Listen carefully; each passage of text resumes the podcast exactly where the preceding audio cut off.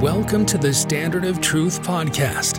In this podcast, Dr. Gerrit Dirkmaat and Professor Richard Leduc explore the early history of the Church of Jesus Christ of Latter day Saints and the life and teachings of Prophet Joseph Smith. They examine the original historical sources and provide context for events of the past. They approach the history of the church with faith, expertise, and humor.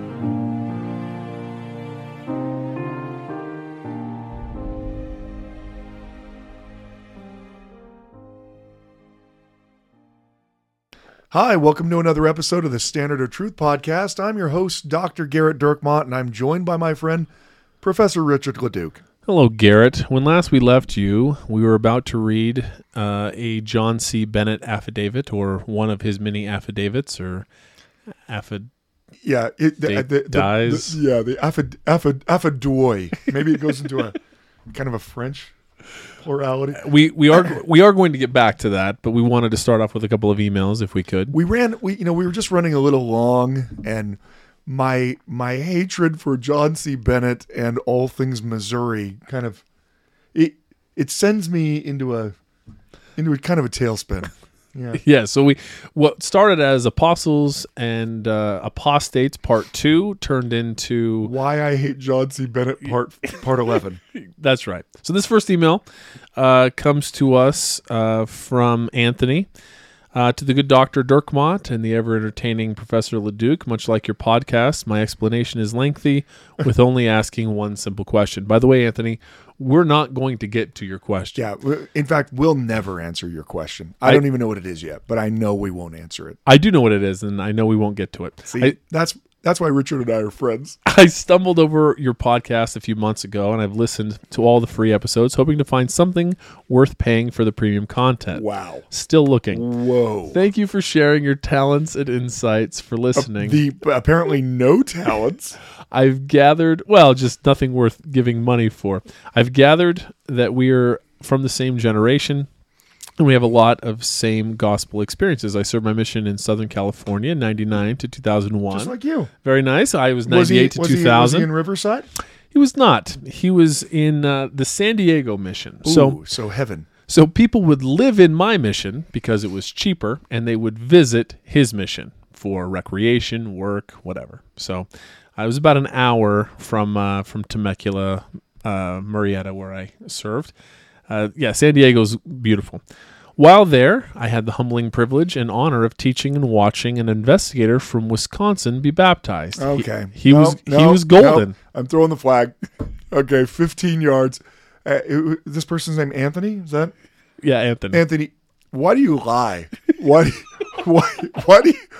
Why do you try to send to this podcast the lies that you just so much so, lies? Well, so but here's here's where there might be some truth. He said we even had to reschedule a discussion for his baptism uh, because the Packers were in town playing the Chargers. So that probably rings true. wow. How many times did did you would go tracting You, it was on literally the only thing Sundays? you could do. Right on Sundays, Yep. Packer games. How how were you received? uh, n- not well. Um, you know what's funny, actually? At first, when you knocked on the door, everybody simply assumed that it was either an emergency, like one of you had fallen off your bike and your leg was behind your head, you know, or that you didn't know when the game was. Because people in Wisconsin are really, really, really nice until you try to talk to them about God. So if you want to ask them, you know, hey, what's the best way to fit your groceries into a bag? Except you'd say big.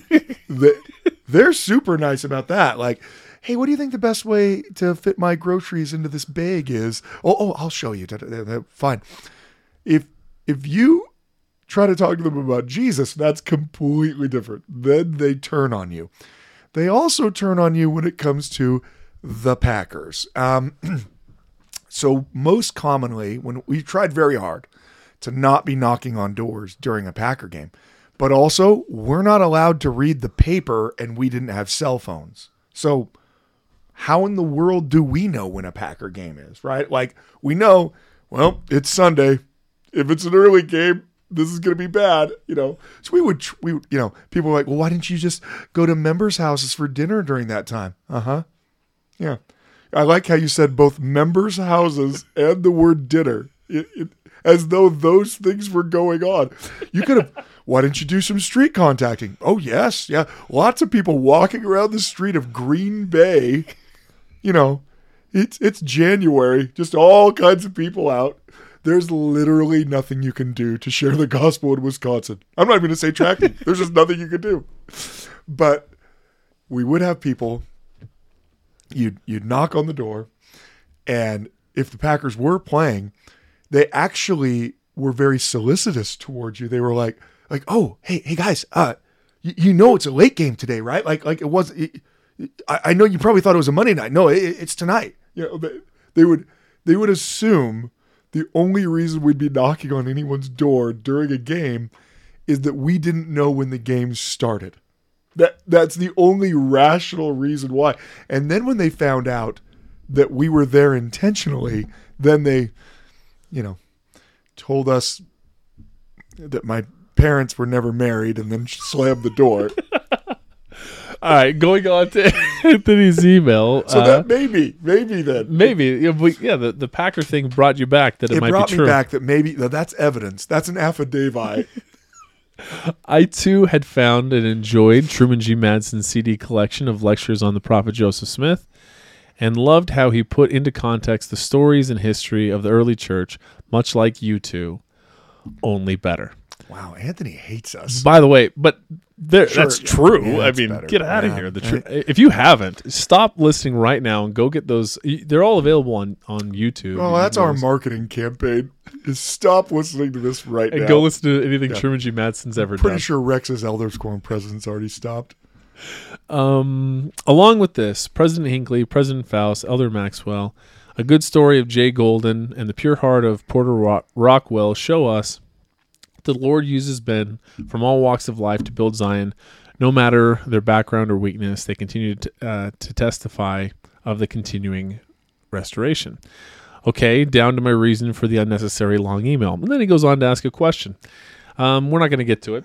It's a, it's a question about the succession crisis. So we just wanted to read the positive part of the email, as positive, I guess, as that email Yeah, the was. email saying, "Hey, I, I I don't think you guys have good enough stuff for anyone to pay for, and by the way, you do it worse than most other people." That's right. Well, do it worse than one of the best that ever did it. so he know. is better than us. Um, but we we are going to do a series of uh, episodes on the succession crisis. We'll never do that. but not not not this week. Uh, but so we will be getting to that eventually. We have uh, one other email here uh, to read. Uh, I am in Missouri as a subject line. In August, I'll be holding my grandma hostage on a three-day drive from Ohio to Utah.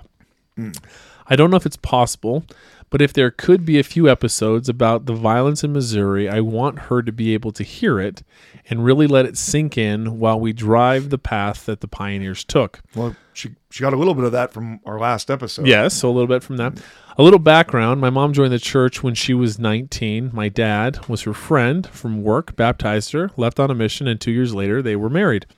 My grandma took the discussions uh, 25 plus years ago, and while my brother and I were both on our missions, we challenged her to read the Book of Mormon and pray about it.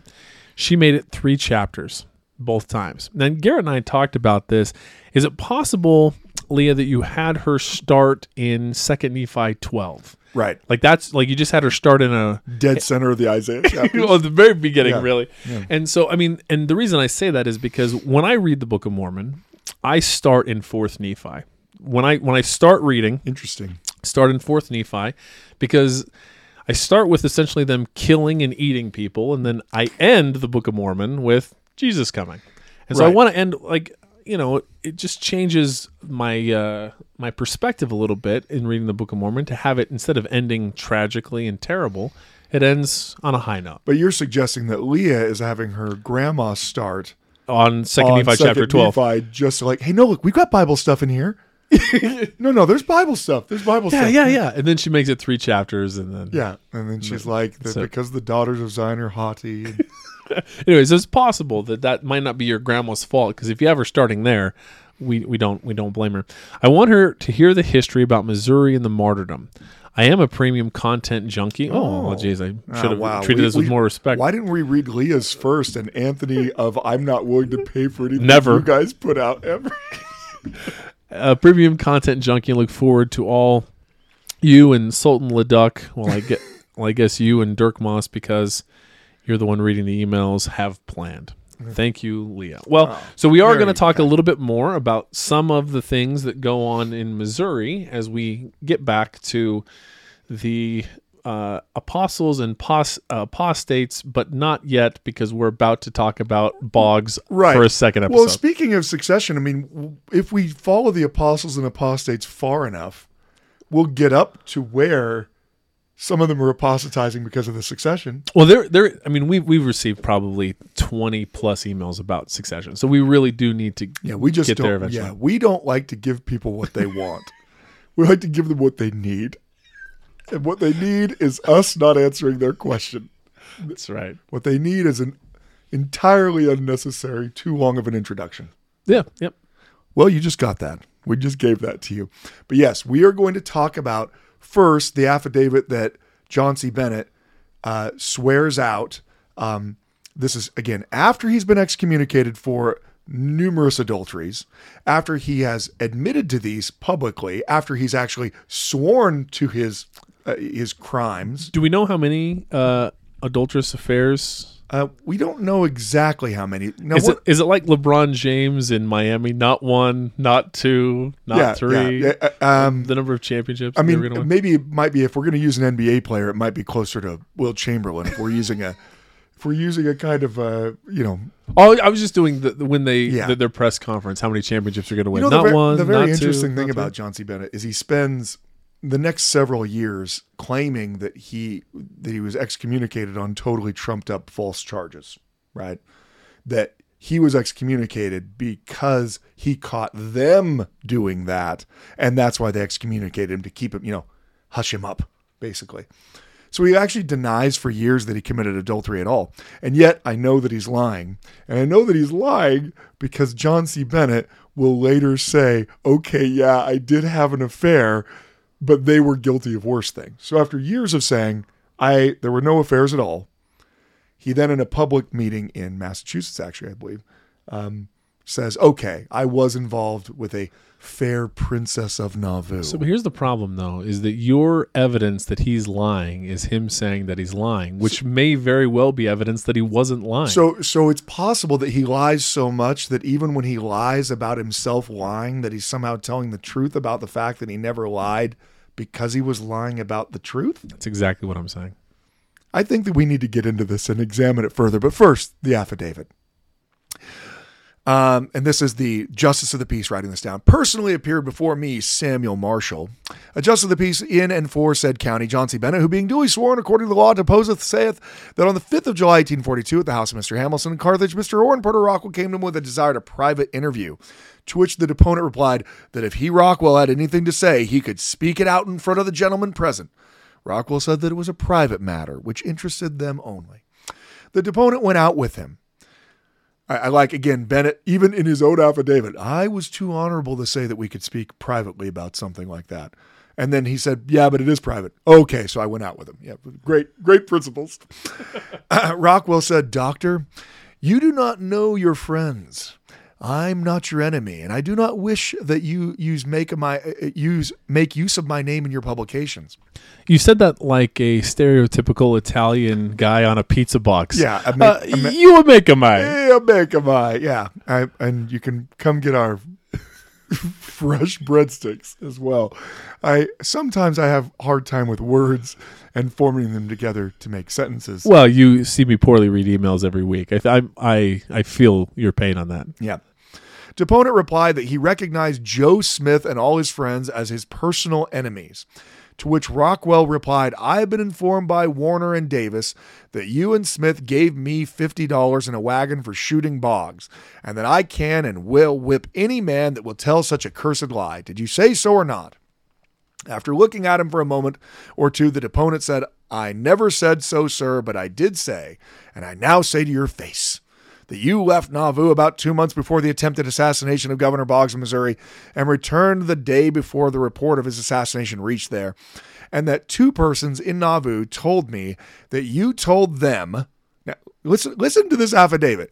Two persons in Nauvoo told me that you told them that you had been to the upper part of the Missouri. I, I. At this point, it'd be easier just to say destructives. That's why. That's why he skips to it before. Yeah. When he's not, you know, under oath. Yeah, when he was under oath. To which Rockwell replied, Well, I was there, and if I shot Boggs, they have got to prove it. I never did an act in my life that I was ashamed of, and I do not fear to go anywhere that I have ever been, for I have done nothing criminal. Deponent replied, Certainly, they have got to prove it on you if you did shoot him. I know nothing of what you did. I was not there. I only know the circumstances, and from them I draw my own inferences, and the public will theirs. And now, sir, if either you or Joe Smith think that you can intimidate me by your threats, you are mistaken in your man. And I wish you to understand distinctly that I am opposed to Joe and his holy host. I shall tell the truth fearlessly, except for the year and a half that you stayed in the church after you knew he was going to try to assassinate him. But other than that, I will tell the truth fearlessly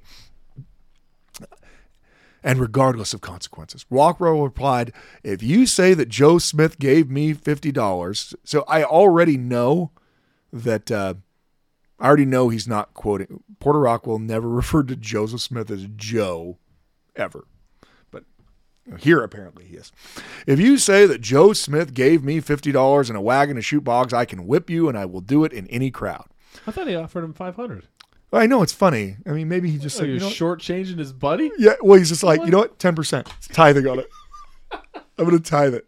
By the way, what's worse than hearsay? Is there something worse than hearsay? Well, that's not Yeah, admissible. It's any anyway. anytime Bennett talks. Okay. Whatever that is. Okay. This. Here's hearsay, and then below that is Yeah. John C. Bennett. Well, that's the funny part about affidavits is that you, you realize whether an affidavit is sworn or not, it doesn't prove literally anything in the affidavit. That's why they are generally not admissible because you have to be able to cross examine the person. So that when they say things like, if you say that Joe Smith gave me $50, that the uh, other attorney can stop and say, so you're saying that Porter Rockwell used a derogatory term for Joseph Smith when he was talking to you. That's what you're saying, because that's would demonstrate that you're kind of making this up. You know. Anyway, um, why are you harping on what I have I have not said? This is what Bennett is saying. I have not told you where I uh, you told you what I have said to your face. Uh, I I have told you what I have said to your face, and in the presence of this gentleman, and you acknowledge the truth of all that I've said, and I shall say it again. And if you wish to fight, I am ready for you. I would have loved to see that. I would have paid pay per view prices Porter Rockwell versus John C. Bennett. Um, I mean, It's like an MTV claymation death match from the late '90s. Dana White got nothing on that fight. I, I, you know what? My Celestial Kingdom. If I make it, what I want to see is Porter Rockwell fighting John C. Bennett.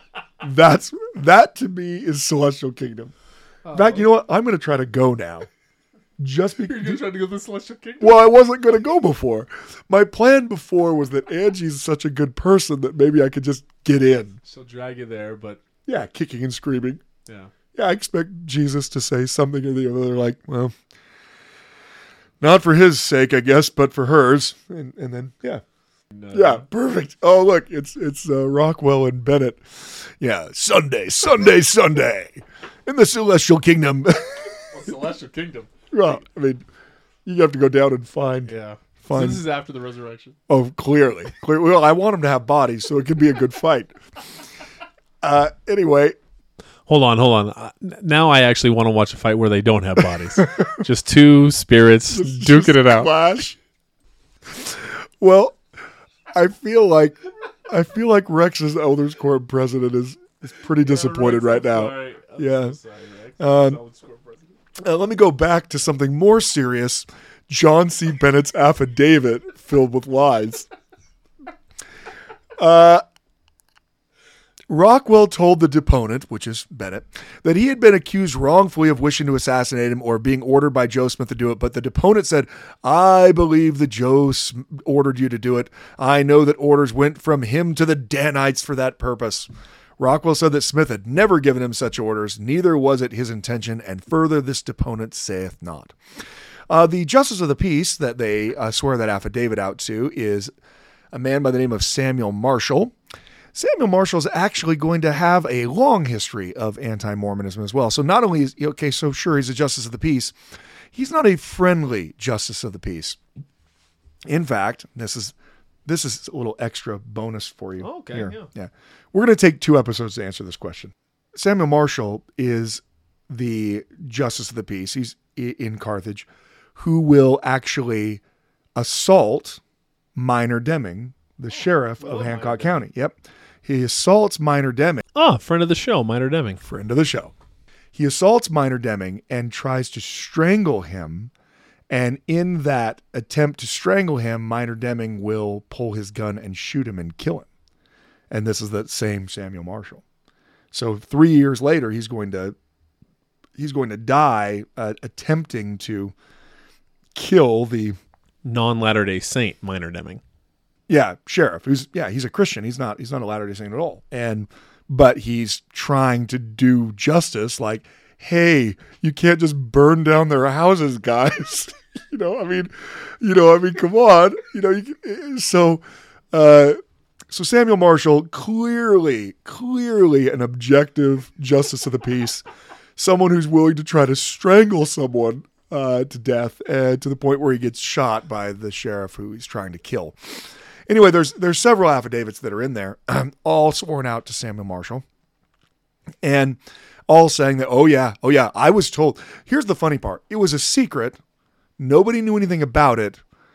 There's a dozen people in Carthage who all just happened to overhear it. Yeah, yeah, it was a secret. Only the first presidency knew, and also all of these guys at this bar in Carthage also all know. I'm picturing kind of in my mind a scene from Steel Magnolias, right? You've got uh, Truvy and Ouiser Boudreaux with her dog tied up, tied up in the front. I'm a and- little bit concerned that you you know the the last names of some Well, of the it's, my, characters. it's one of my wife's favorite movies. I've seen it a thousand times. But uh, this is how I. I mean, just I mean, you know, you've got uh, they've got um, y- your boy uh, Bennett. He's in there to get his hair done. Did and they're just talking about you know an upcoming wedding. so. I says to Mabel. so I, said, says to Mabel. So I says Yeah. to Ouiser. I says. And then, uh, and then, how about them daughters of Zion? Yeah. Hey, have you guys tried to kill any? Hey, has Joe Smith paid any y'all to shoot a Missouri governor lately? Oh, oh, I have. Oh, okay. So that's how you envision it. That's exactly how I envision it. Well, well, given- with with uh, John C. Bennett's head in one of those. Uh, hair dryer. you know what? He did have nice hair. From what I'm the images about. that we saw. I mean, how else was he able to seduce so many women in Nauvoo? Personally be- appeared before me Samuel Marshall, Justice of the Peace in said county, John H. Lawton, who being duly sworn according to law deposes, saith that on the fifth day of July he came to where General John C. Bennett and Orrin Porter Rockwell were in conversation at the at the house of Mr. Hamilton in Carthage, and heard Rockwell say that he'd been up in Boggs' neighborhood and that if he shot Boggs, they had to prove it. So I'm getting the same thing. This, this. Oh yeah. Oh, and I even heard their conversations. Hearsay on top of hearsay about a hearsay conversation. That is all part of this Boggs, you know, uh, imbroglio, right? So does Joseph Smith ever say, "Oh yes, Boggs is going to die a horrible death"? Know, this actually matters because, like anti-Mormon subreddits, they will they will say things like, "Oh yeah, this is one of the failed prophecies of Joseph Smith. He he prophesied that Boggs would die a horrible, violent death." just what level of Protestant hell is anti-Mormon subreddit? It's like the ninth ring of Dante's. It's combining all of the bad of Protestant hell with all of the bad of Catholic hell into one subreddit. and no purgatory. That's right. You're No, not. no, you're pr- going no one's praying their way out of this. It's it's Calvin's hell.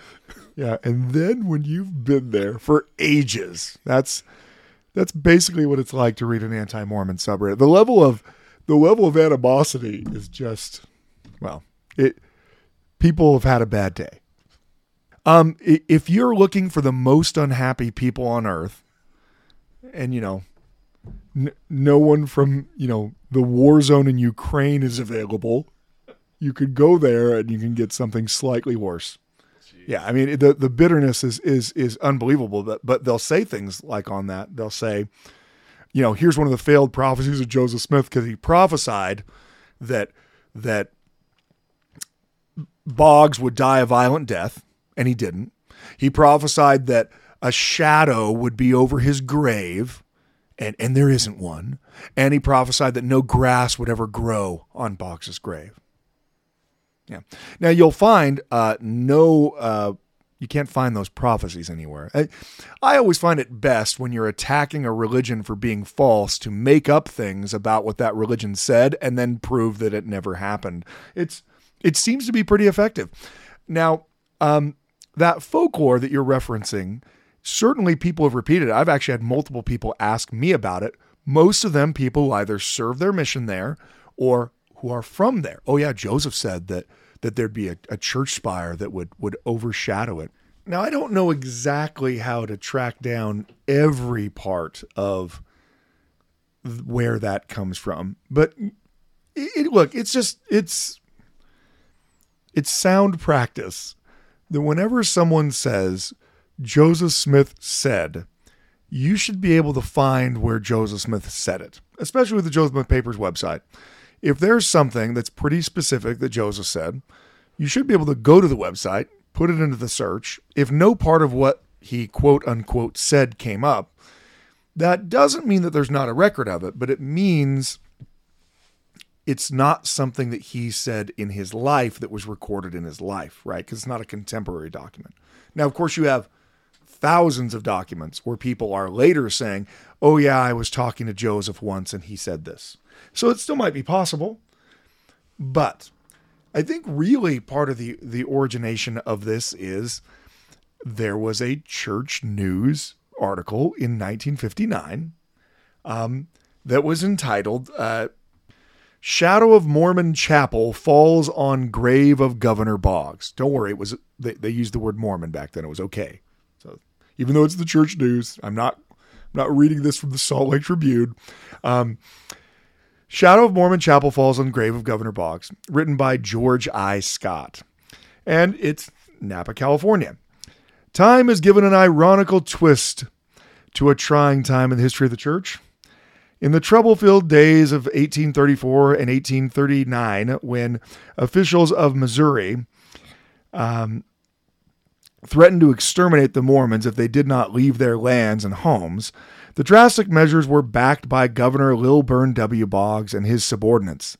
The old settlers of Missouri openly threatened that every man, woman, and child would be whipped and scourged if they did not leave the country. Mobbings followed.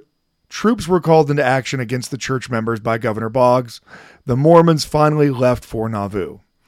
Following the martyrdom of their prophet Joseph Smith, the pioneers prepared for their great migration west. At about the same time, another Westerner headed west. He was Lilburn W. Boggs.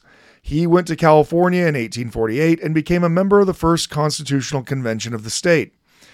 Today, his grave is marked by a tombstone in a graveyard at Napa, California. On a hill overlooking the graveyard and in view of the former governor's grave is the Santa Rosa Stake Tabernacle of the church that he ordered exterminated in Missouri.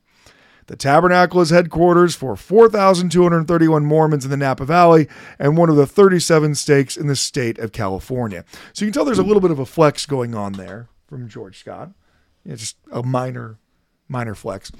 You'll notice that even that doesn't say, and thus fulfills the prophecy of Joseph Smith. Da, da, da. Yeah, it's, it's a little bit of a literary. You know, he's he's playing with words a little bit to say in the in the shadow of right. In the shadow of the everlasting hills.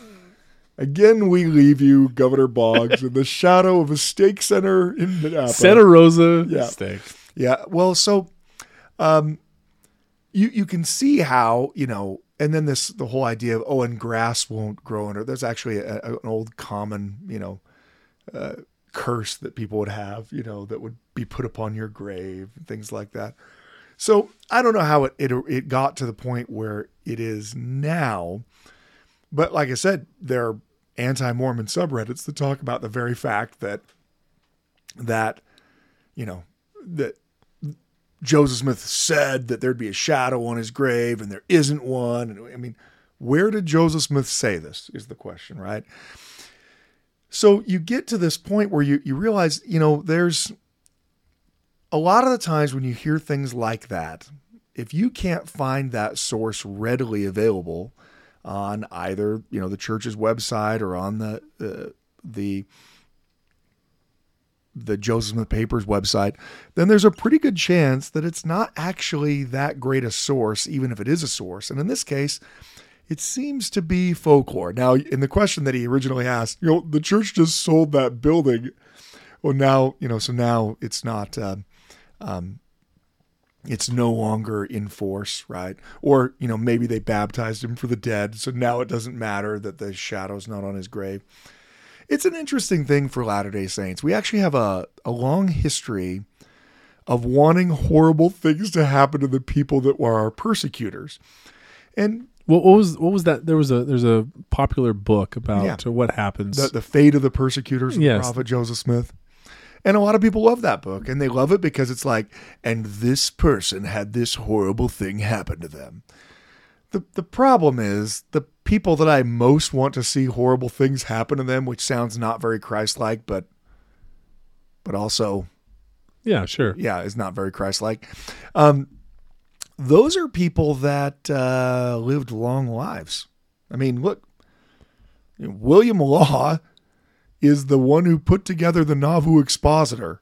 He's a member of the first presidency who apostatizes and is directly responsible for the actions that lead to Joseph Smith dying. He he dies an old man, right? So once people start making the argument of, you know, and this person is going to suffer, oh will they suffer? Why are we like only having like the minor people suffer? Not, you know, it's it's not going to be William Law, it's not going to be John C. Bennett, it's not going to be, you know, Philastus Hurlbut. He'll live to a nice old age. Won't be Eber Howe, you know. It'll it'll be just some minor person like, oh yeah, he was one of the people that helped find guns for the people who were at Carthage who shot him. What about the people who actually shot him at Carthage? Oh no, no, they lived long, happy lives. Happy lives. They lived to the fullest extent. so happy all the time.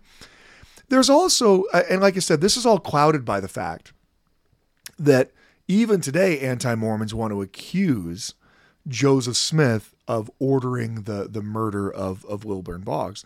Now, in point of fact, they're going to arrest Rockwell and keep him in jail for nearly a year, and then and then he he isn't convicted. He he- he's able to to get away, right? Um, and then that leads to that that famous story of him showing up. He actually shows up in Nauvoo on Christmas during the Christmas party. Um, he comes to the door and he's all ragged. It's almost like he'd been in a Missouri prison for a year. And at first, the guards guarding the door assume he is a Missourian because of his dress and manners, and that he's that he's a drunk Missourian trying to break in. But in fact, it's it's Porter Rockwell, right? Um, well, not only do we not have good evidence of Joseph Smith saying, "Oh yeah, yeah, I, I, uh, you know, I, I, I prophesy that he's going to die early, and that there's going to be a, a shadow that that casts over his grave, and grass will never grow there, and on and on and on." We actually kind of have the opposite. Um, w- we have it recorded in the manuscript history of the church. Part of what Joseph gave in a in a talk, and he's speaking about what what happened when he was at Dixon, Illinois, was when these these Missouri, you know, I don't know what you call them, like bounty hunters. They they they are claimed to be lawmen from Missouri, but they are um, uh, there to take Joseph back down to be tried and likely executed for the attempted murder of Boggs. When the evidence that they have, I mean, legitimately, they find the pistol on the ground. They're like, oh, yeah, that pistol's actually from this guy's shop. And then they say, oh, yeah, you know who I think thought that that shop, that pistol in that shop was good? Porter Rockwell. And that, it's like uh, hearsay on top of the hearsay on top of it. But I mean, look, I mean, Could Porter Rockwell have attempted to murder him? I, I look, it's entirely possible. Um, it's it's not very likely, and it's certainly more unlikely that Joseph Smith is ordering him to do it. At any rate, when he is uh, captured by these guys and the people intervene, this is what Joseph says, reflecting back on it. The people of Dixon were ready to take me from my persecutors, and I could have killed them, notwithstanding their pistols.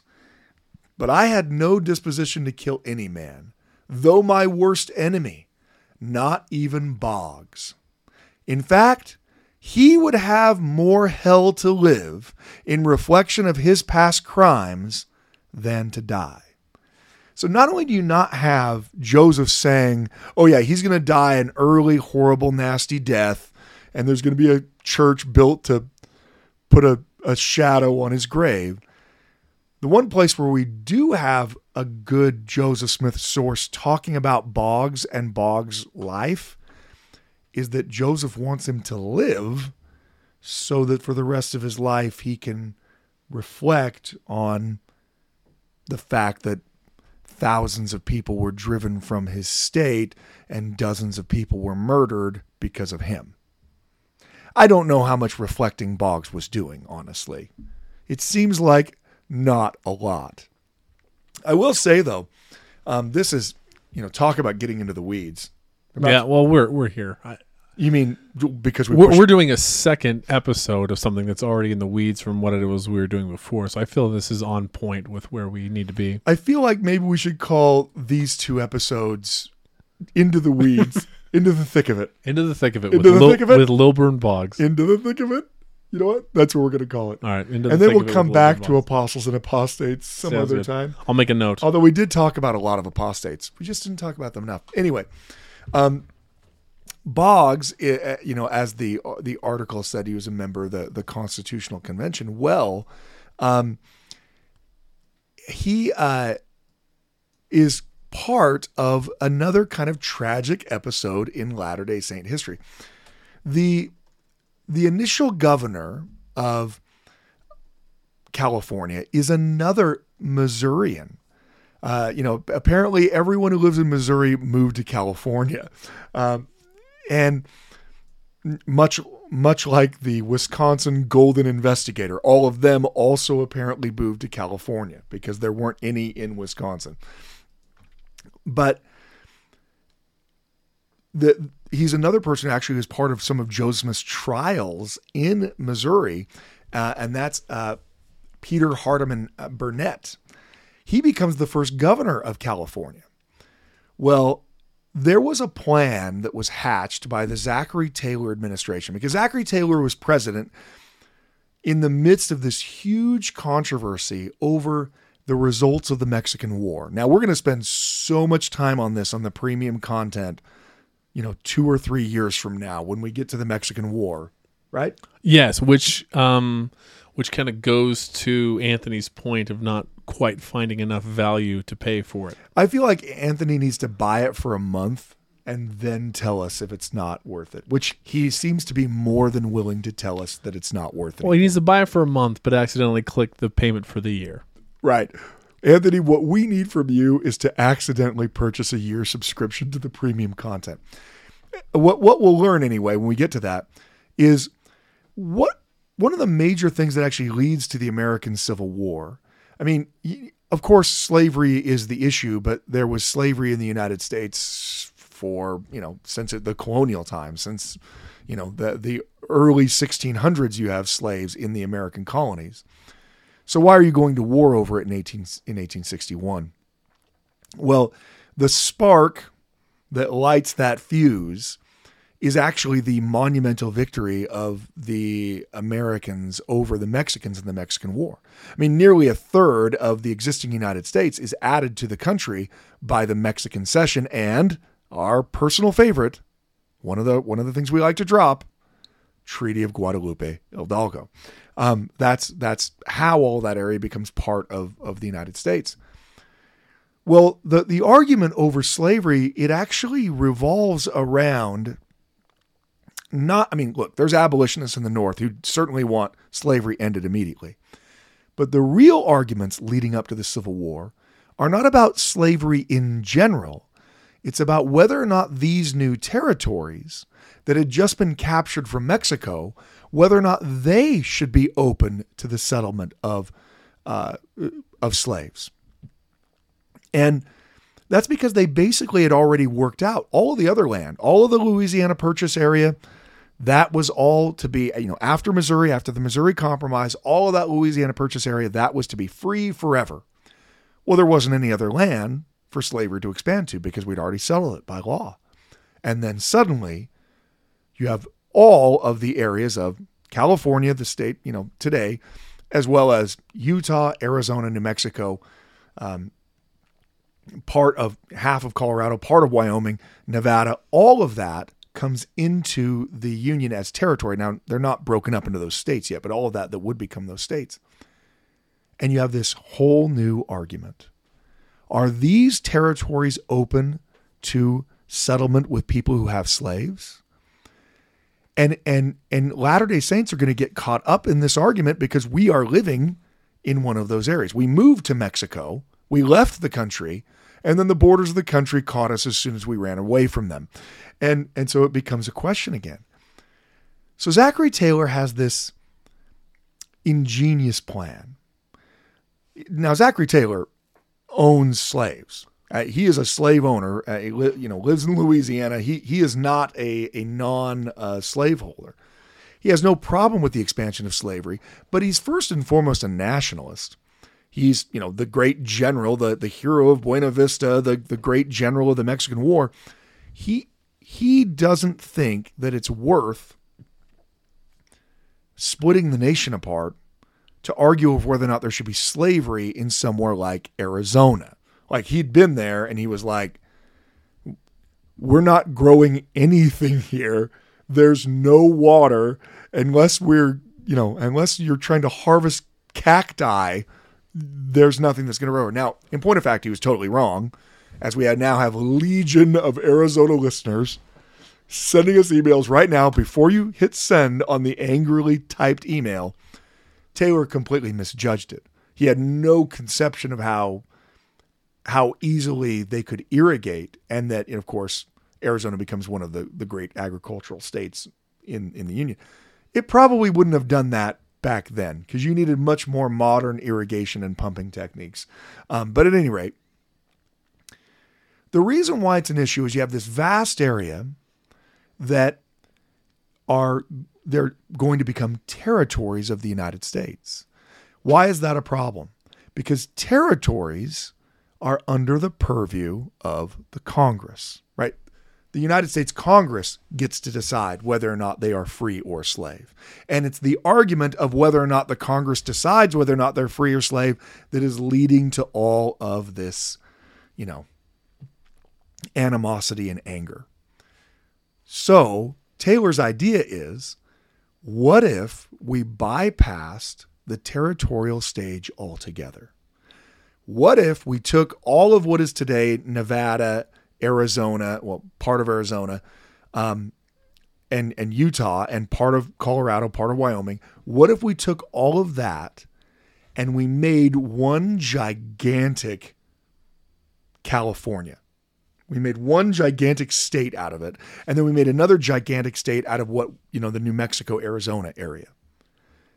If they just came in as states then the Congress couldn't argue about whether or not they should be free or slave territories because everyone acknowledges that states have the right to choose whether they're free or slave. Now, the problem, of course, is in order to get people on board with this, you need people in the two major population centers of those territories to agree to it. So Taylor dispatches a secret emissary isn't this fun? This is fun. And by secret, do you mean John C. Bennett's secret, or does I- he, or I- he I tells mean- a bunch of people no, yeah, in the, in no, the a- hair salon? Yeah. So By the way, we, we need we we do get great uh, ideas for T-shirts. We I think we're eventually going to be doing this where we get T-shirt designs and ideas. We need a T-shirt of John C. Bennett with his head in one of those 1950 hair dryers. yeah, where he says, uh, "I'll tell you what what Porter Rockwell told me. I'll tell you that." Yeah. Um, so, so, but it is a secret. Yeah. Oh, it's an actual secret. Oh, okay. Yeah, because he's trying to affect this, making it look like the federal government isn't affecting it. So what he wants is the California Constitution, because California is already, you know, the part of California that's a state today is already urging a a state convention because there's because it's right after the the huge gold rush. So there's over 100,000 people in the area uh, on the west coast of California. But technically, in that territory, there's another large population center, and that is Salt Lake, where all the Latter day Saints have gone. So Taylor sends this secret emissary to go meet with the Mormons to see if they would be willing to go along with being part of this mega California. To make essentially almost all of the territory taken from Mexico in the war one giant state called California.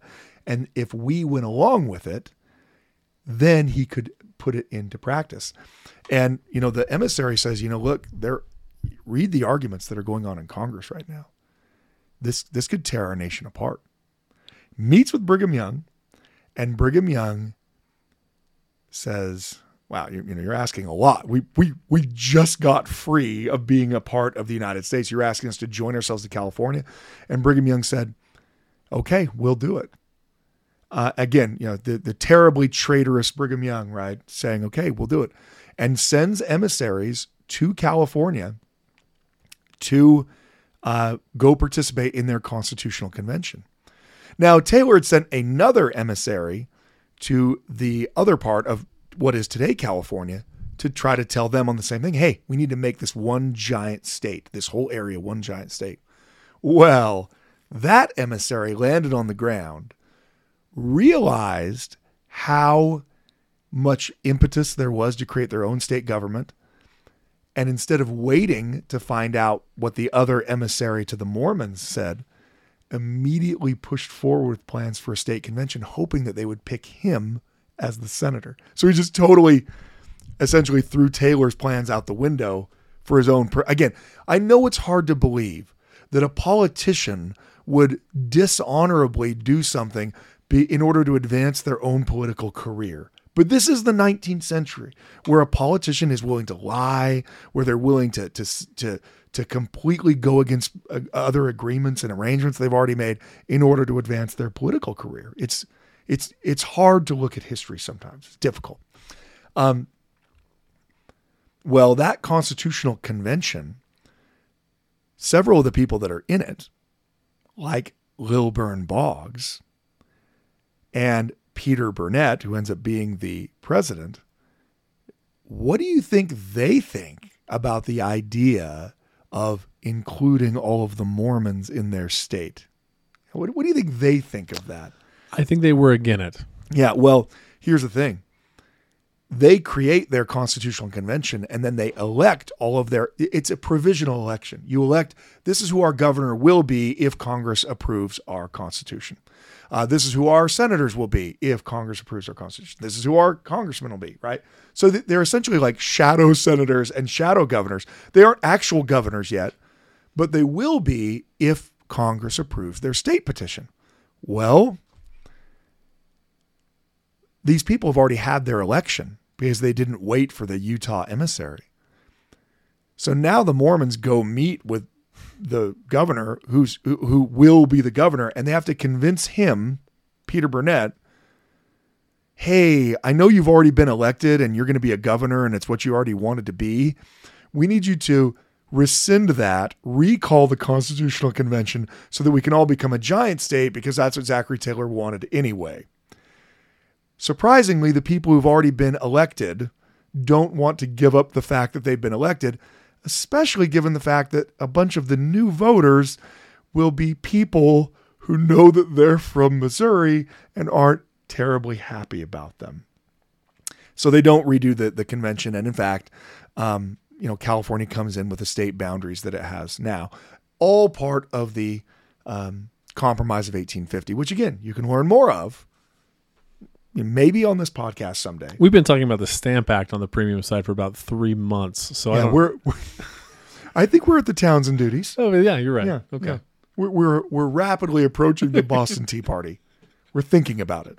That's right. Yeah. So, so yes, the the compromise of 1850 is a bit out. Yeah, it's it's a bit out outside. Anyway, um, we don't have record of, of of what Boggs is saying about this in these meetings, but obviously he's not exactly a huge fan of bringing the entire Mormon community back into his state. And of course, it you know, so the whole thing falls apart. And then you do have the arguments over the territories that they didn't want to have, and I'm not saying it would have prevented the coming of the American Civil War, but I am saying it's little aspect, little known aspect of Latter Day Saint history that we were we were part of this attempted solution. When it comes to these kinds of folklore things, and we get these kinds uh, of questions quite a bit, you know, um, there are people who say things like, "Oh, I." my you know mission president told me that he was told by somebody that absolutely this is what happened um you know that boggs you know he, that that he was that joseph prophesied that it, that church would overshadow his grave and grass would never grow on it and he'd die an early death you know all, that kind of stuff we always it's always good to just take a pause and again I know those kinds of things, they're almost like proofs, right? So we like them. So we like to say, you know, uh, do we know that this is exactly the the the floorboard that, that Joseph Smith walked across, or has this been a replacement? I mean, that it kind of makes us feel like we're closer to the events. And then we're always looking for secular proofs of, of the prophetic mission of Joseph Smith. At the same time, it's important to remember that it's only through the Holy Spirit that you can know that Joseph Smith is a prophet it's cool to learn tidbits and facts. It's cool to learn all about the succession if we ever decide to actually talk about it. But the reality is, the only way you can know the truth about religious things is through the Holy Spirit.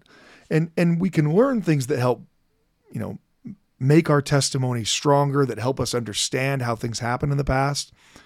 You know, the, the entire point of this podcast is to help try to answer questions and help people strengthen their testimonies as they learn about things of the past. And not everything in the past is great, but at least you can understand what really happened in the past as opposed to what someone on, on some YouTube channel talking about the fourth feather dropping is is claiming happened in the past.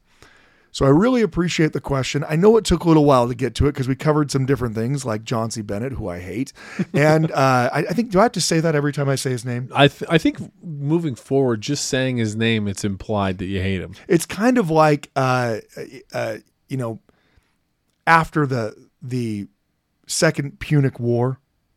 Yes, are of you, course. Are you following me? Yes, of course. Yeah. This is the second one. The, yeah, uh, not to be confused with the first Punic War. Yeah, that's so that's that's where the confusion was. I thought. you were Yeah, yeah. I feel like Richard immediately jumped to the second Punic War, uh, and and or the first. The and first. Because I always I always jump to the first. Yeah, I mean, I always jump to the first Look, Peter War. I, I, you know, Hamilcar Barca is uh, one of your one of your heroes. I think. yes. Yeah. See, I I thought you were going to go to the third Punic War, um, but I don't know. You, you upset me a little bit. I thought perhaps this was going somewhere toward the destruction, the sacking of Carthage, the destruction Well, it of has Carthage. something to do with Carthage. Okay. Because I was going to say, you know, every time I say John C. Bennett, I'm going to say that I that I hate him. right. Right. Uh, it reminded me in that moment of of Cato the Elder. Oh, of course. Yeah, You've read a lot of Cato. the Oh Elder. my gosh, Yeah. so much. Canada he has Elder. so much entrepreneurial uh, spirit about him. Uh, this Roman senator, uh, Cato the Elder, uh, after the Second Punic War, Mm-hmm. which is when that's the one with Hannibal, and I don't mean Hannibal Lecter. No, Hannibal, the the uh, great Carthaginian general. Uh, in fact, the term Punic is it, you're like, why do we call it the Punic War if it's Rome versus Carthage? It's because that is the Roman, you know, derivation of the term Phoenician. And Carthage is a Phoenician colony. So the same Phoenicians that are there in, uh, you're following me? Yeah, no. This this is actually uh, we've received several emails. Several about emails about the Punic Wars. The, well, the third e- the third Punic War and the first Punic War, but I feel like the second Punic War. that was the- where we needed to help. Yeah, we yeah. needed to help the listener. Yeah, that's anyway, right. um, after the Second Punic War, Carthage loses nearly almost all of its overseas colonies, and it's really just reduced to this kind of rump state in in North Africa. Carthage is is in what is today uh, Tunisia, right?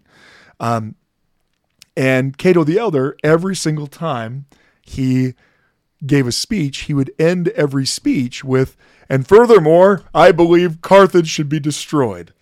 So he just kept pushing for the actual destruction of Carthage rather than just Carthage in this kind of reduced, humiliated state. And eventually, as you well know, because you were The confusing Punic the Third Punic War, they will uh, go and destroy. Um, they will destroy uh, Carthage. Um, and guess who destroys Carthage? Scipio. Scipio Africanus. That's how he gets the name Africanus because he destroys Carthage. And I've always had a tender spot in my heart for the town of Scipio in in Utah. It makes me smile every time I drive Because by. I don't know that they named the town Scipio because Scipio destroyed Carthage. I kind of feel like they knew. It's folklore that I don't want to find out. I want to believe that they named the town that because Scipio was the destroyer of Carthage, and therefore Carthage must be destroyed. Anyway, thank you so much for joining us this week, and we will possibly get back on track with Apostles and Apostates next week, but we don't know. Did I just say neck week? Yep. Yeah. yep. Well, at the end of July, here in the Standard of Truth podcast is called Neck Week. Well, it's because there's so many potato salads. Your your neck is going to get bigger. Thank you so much. We'll join you. Uh, hope you hope you can join us. We hope that Gerrit recovers from his stroke and the burnt toast that he's smelling right now. Thank you so much for joining us. Thank you again. Thank you for listening to the Standard of Truth podcast, hosted by historian Dr. Gerrit Dirkmaat. If you know anybody that could benefit from the material in this episode, please share it with them. And for more resources, visit standardoftruth.com. Until next time.